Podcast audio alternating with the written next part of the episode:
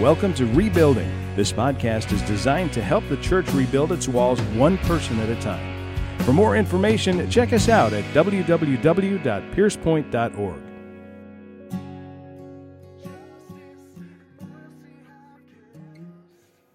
Well, good morning, everybody. I am so glad that you guys are with us.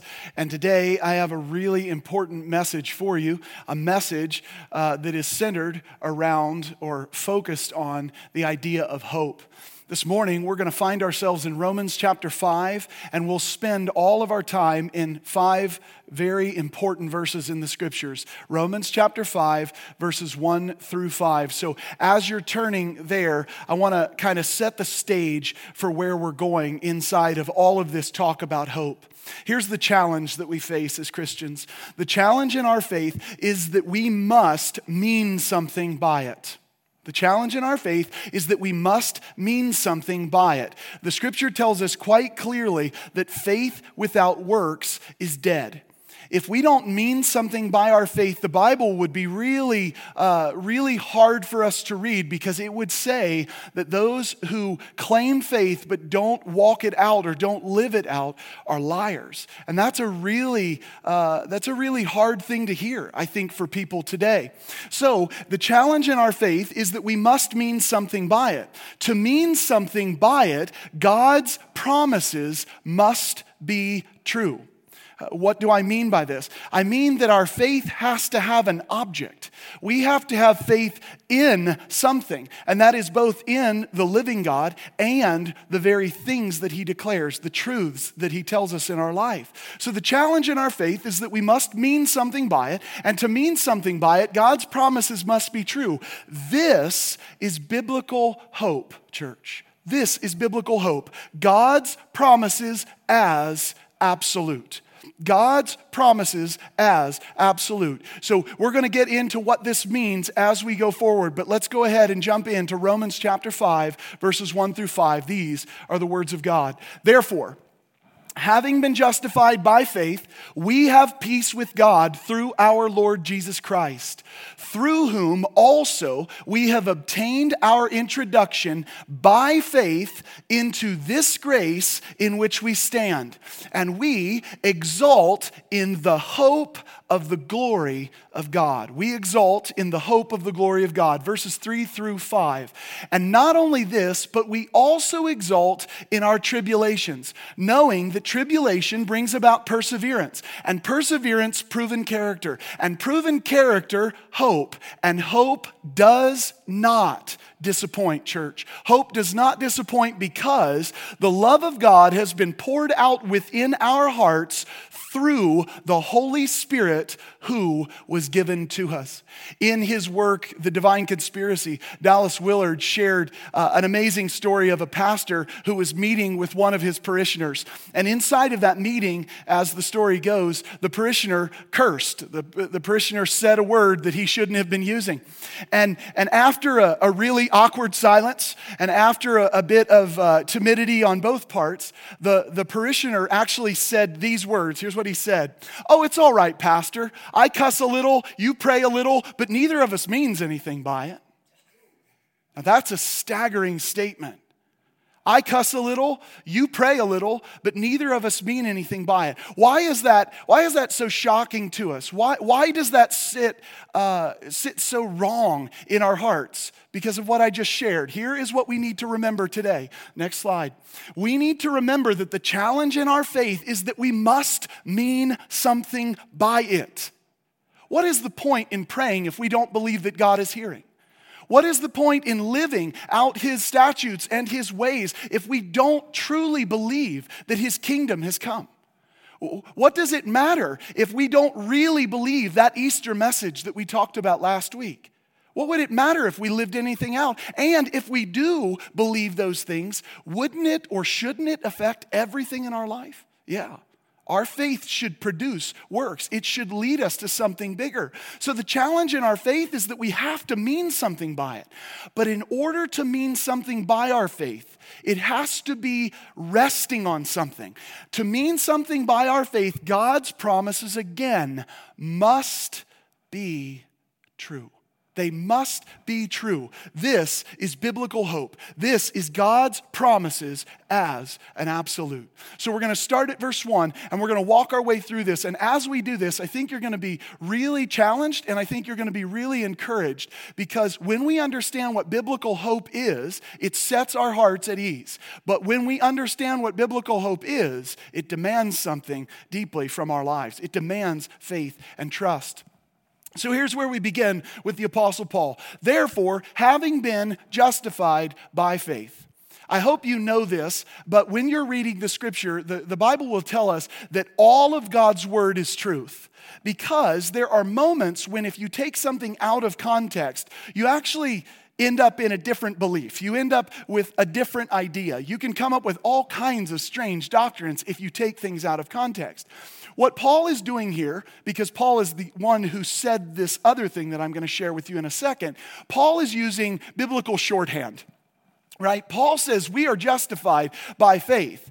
But Paul knows and Paul has taught that faith must rest in something. We have to have something to rest in. That's what hope is, okay? So we come up with ideas like we are, we believe in uh, justification by faith alone, by grace alone, through Christ alone. All that is true, right? But all that is true together which makes it sticky that we keep saying everything is alone. but you know what the point is by all those statements. The point is that we are justified by the work of Jesus Christ on the cross by the grace that that displays it is the free gift of god and then by trusting in that not by earning it not by working for it but by trusting in it. So when paul says therefore we have been justified by faith he is saying we are justified by trusting in the hope that i'm about to share with you Remember, it's the Apostle Paul who said, By grace through faith we have been saved, and this is not of ourselves. It is the gift of God. God has given us something to trust in, right?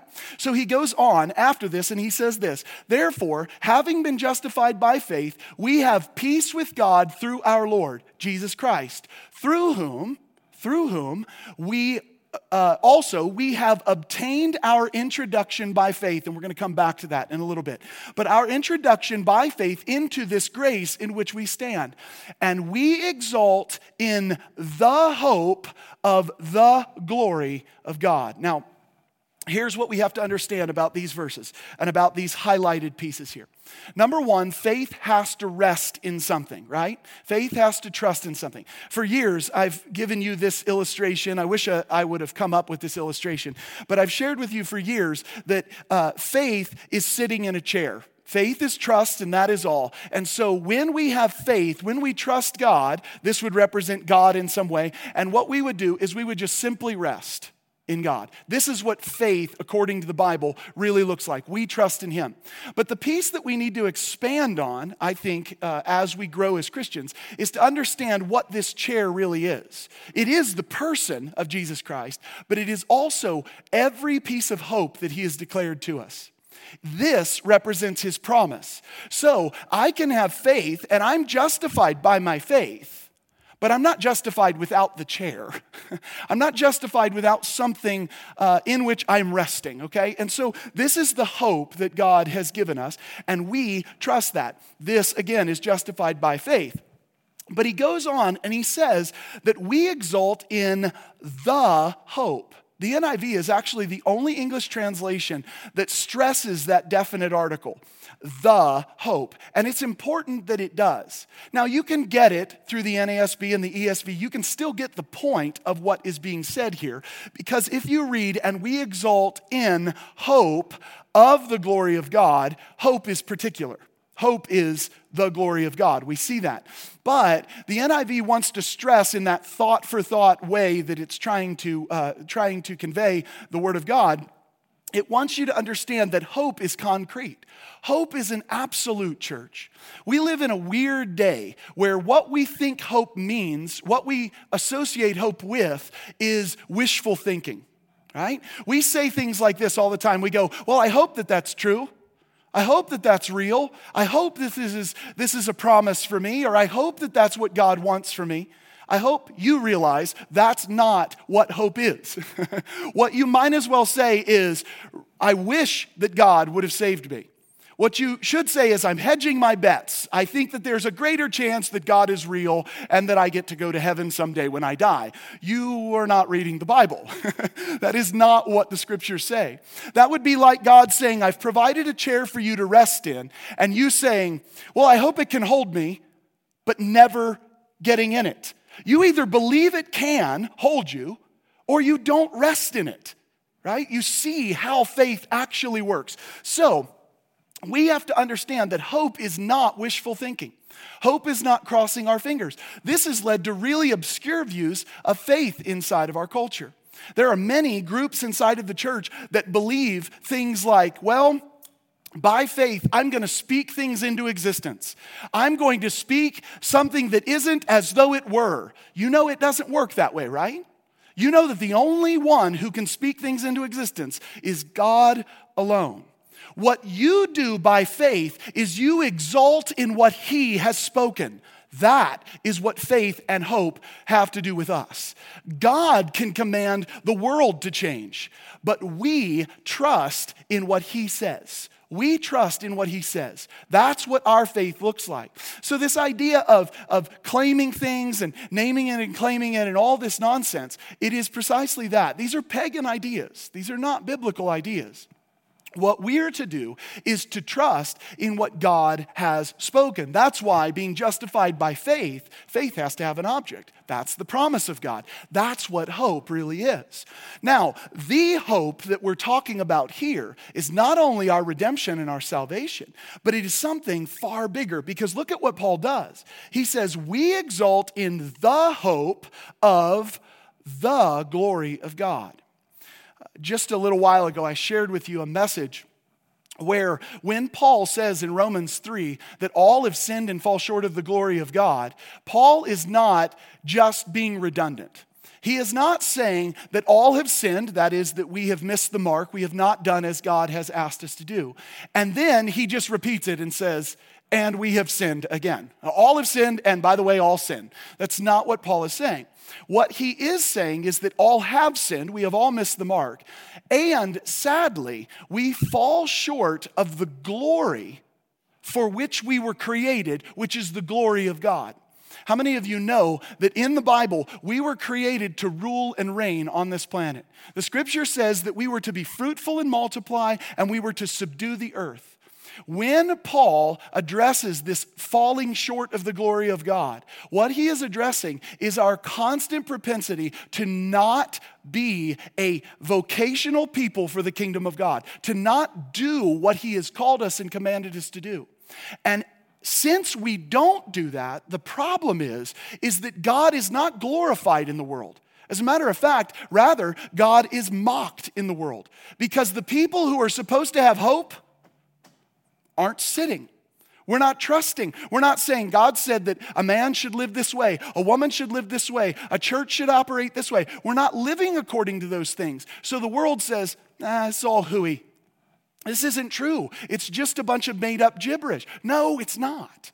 It is true, it is absolute, but we must live that. So we are called to the glory of God or to present or reflect the glory of God as image bearers. We need to be doing that in this day and this age because it brings glory to God. And we have been made capable of that through the Spirit of God that dwells inside of us. What happens for most of us is that we don't even know what the hope is, so we're confused. And we just try to make it through each day, figuring out how, uh, how to make it to tomorrow. This is not a hopeful existence. This is not something powerful or profound. Let me go even further with the glory of God and show you that it's not just a human view of this. The scripture says that the creation of God was subjected to futility against its will. Well, what does all that mean?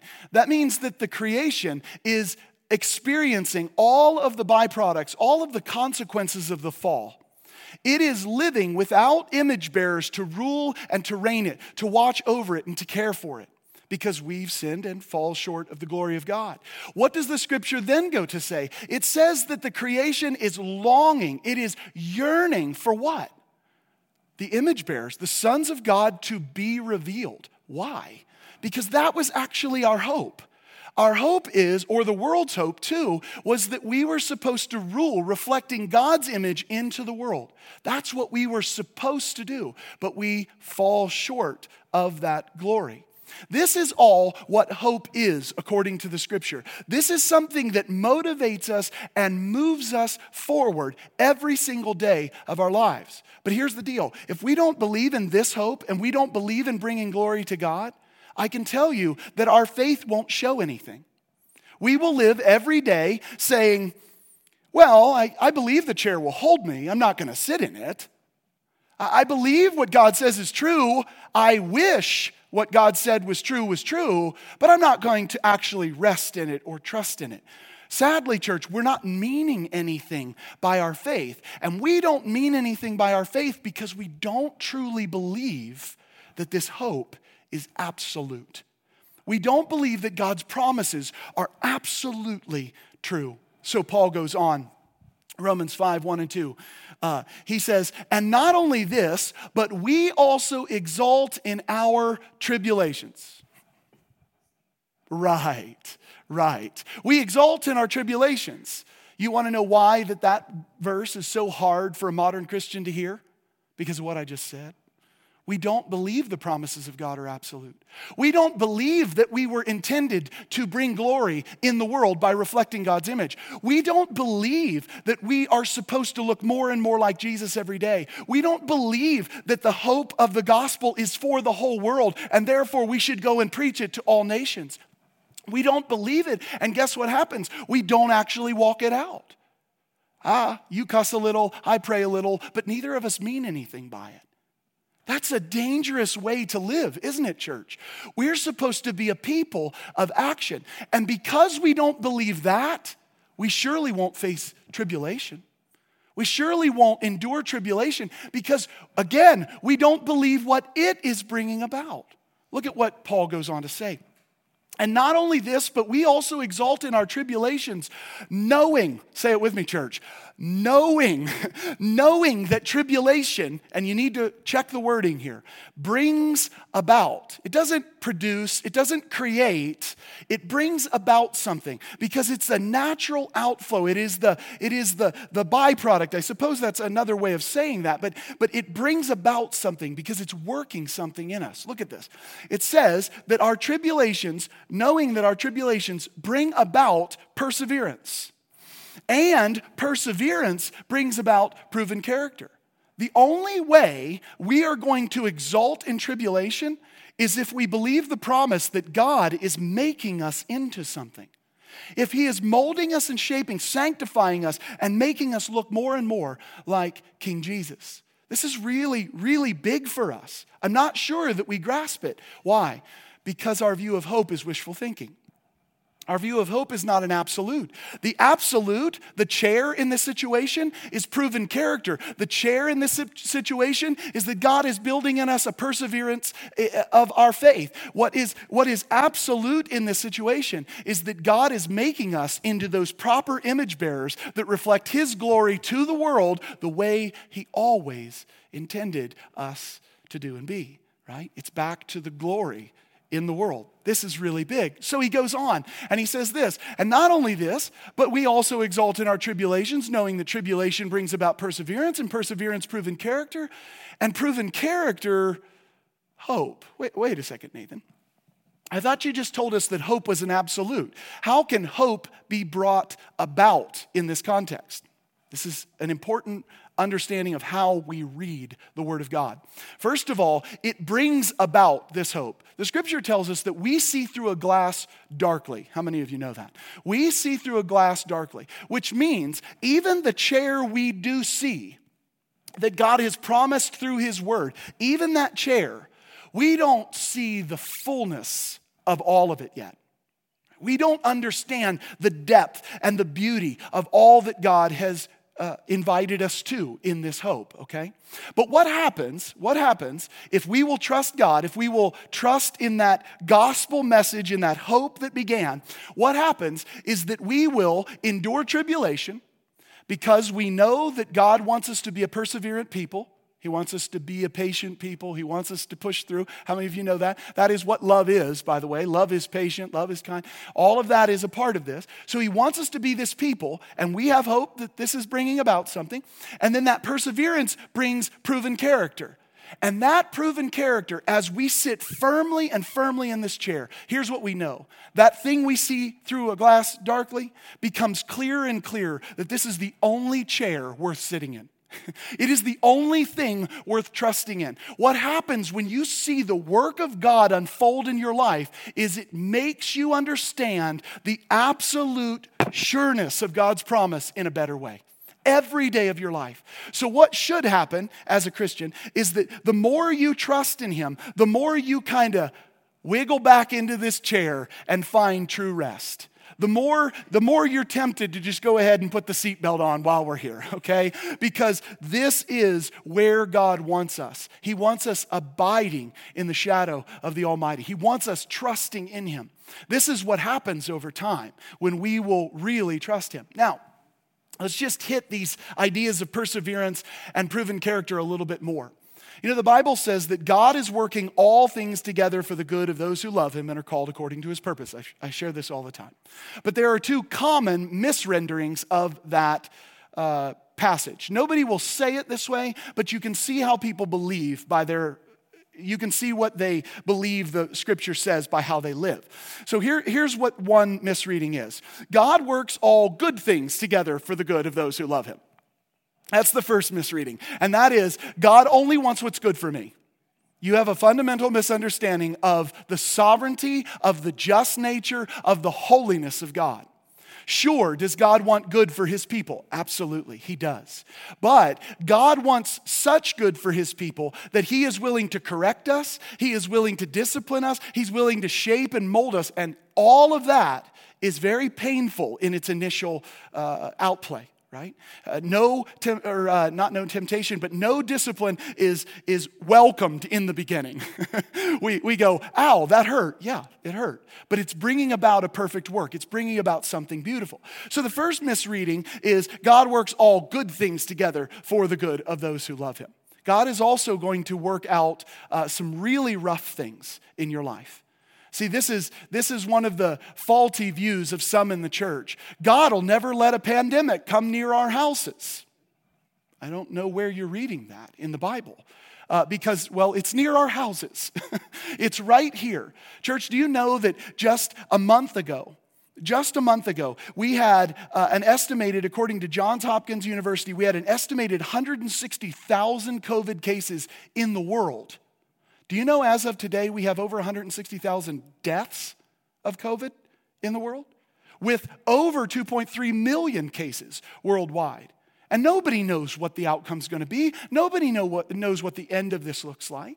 Well, the reality is there's a lot of rough stuff that's happening to us. But here's what our hope is God is working all things together for the good of those who love him and are called according to his purpose. So the first misreading is God works all good things together for the good of those who love him. The second misreading is God works all things together for the good as I define it. for those who love him and are called according to his purpose. That is simply not true either. God, in this verse, is going to allow tribulation. Uh oh. Yeah, tribulation. You, me, tribulation. And guess what that tribulation is going to produce in us? If we will stay in the chair, if we will trust God, if we will have genuine biblical hope that's absolute, it will produce in us perseverance. One of the reasons why the Christian church looks a lot like the rest of the world is because we don't want to get the lesson of perseverance. We have insulated ourselves from every tragedy and every hard time in our life, and we've all claimed that God is the one who promised that it would never come. It's not what the Bible says. As a matter of fact, tribulation will come, and we exalt in that tribulation. I don't know the last time I exalted in it, but I know that I exalt in what it produces because tribulation produces perseverance. Uh, many people say, I want to be a more patient person. How many of you pray for patience? Okay. Uh, most of us don't pray for patience because we know what patience means long suffering. The problem is we don't realize that in order to get patience, which is long suffering, you have to suffer long. I don't want to suffer at all. I don't want to go through any of that. What you're doing is not believing in the hope of God, not believing in the truth of what He says, and therefore you're not going to arrive at this place of perseverance because you're trying to insulate yourself. That's not what we're supposed to do. We should believe the promises of God are true. We should rest in those promises. But we have to know that, that God is working something in us. So he works all things together for our good. Tribulation brings perseverance, perseverance brings character development, proven, godly, Jesus reflecting character.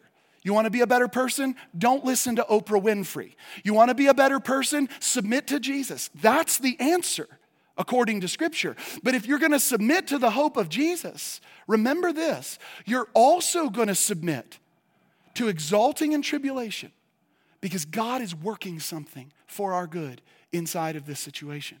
We need to keep that in mind.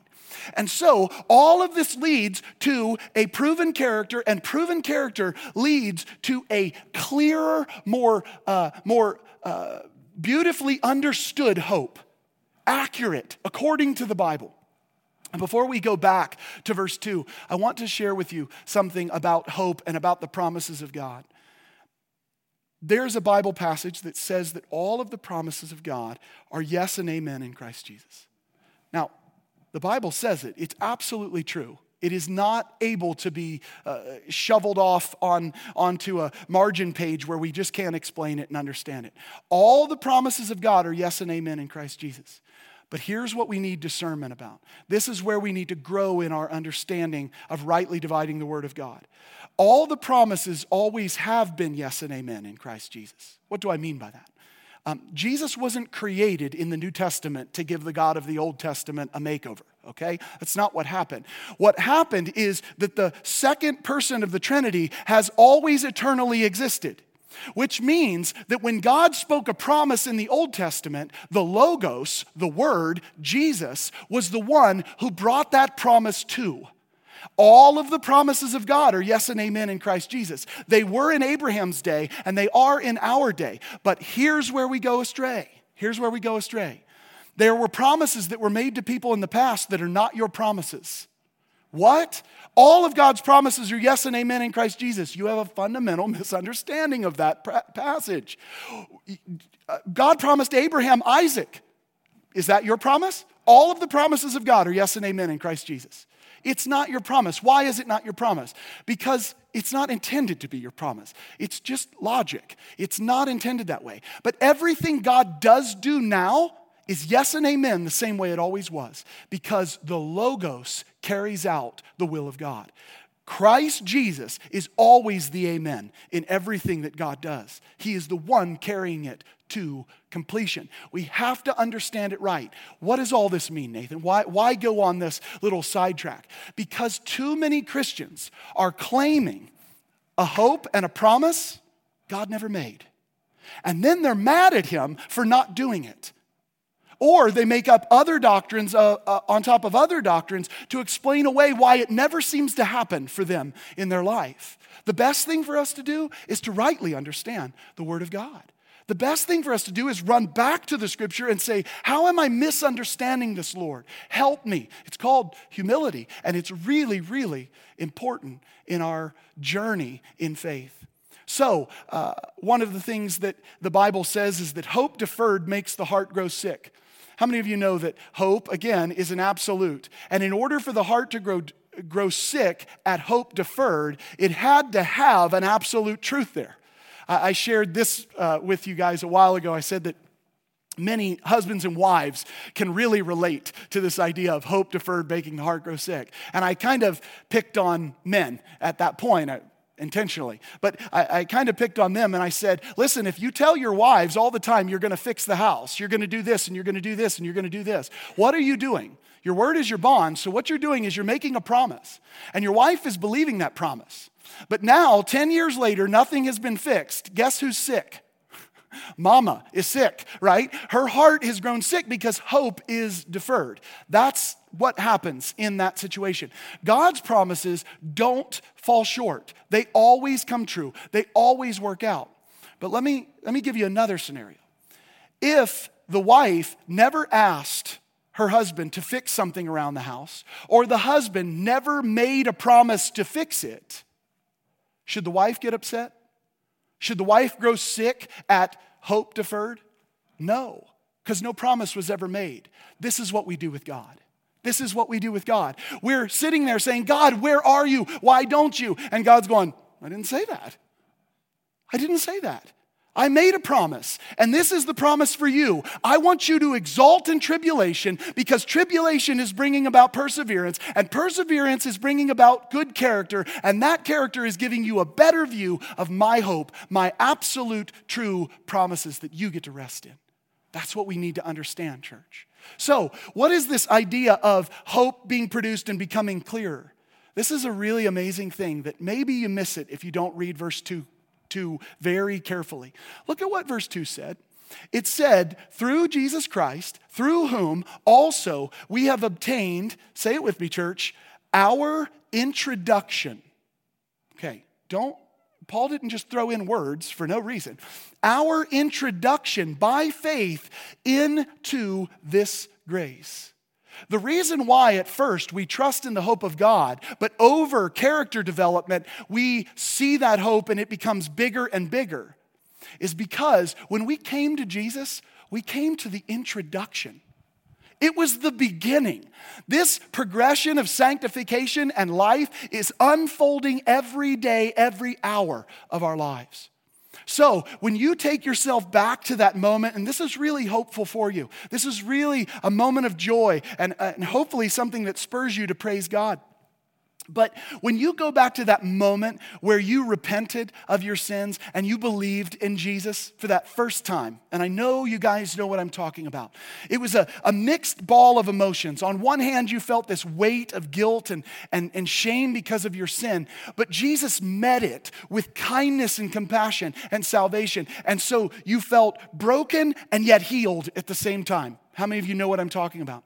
That was one of the most amazing times. Song after song after song has been written about that moment in our life. I wrote a song called uh, Crying Out to God, Take Me Back to That Place. Take me back to that place where I once was.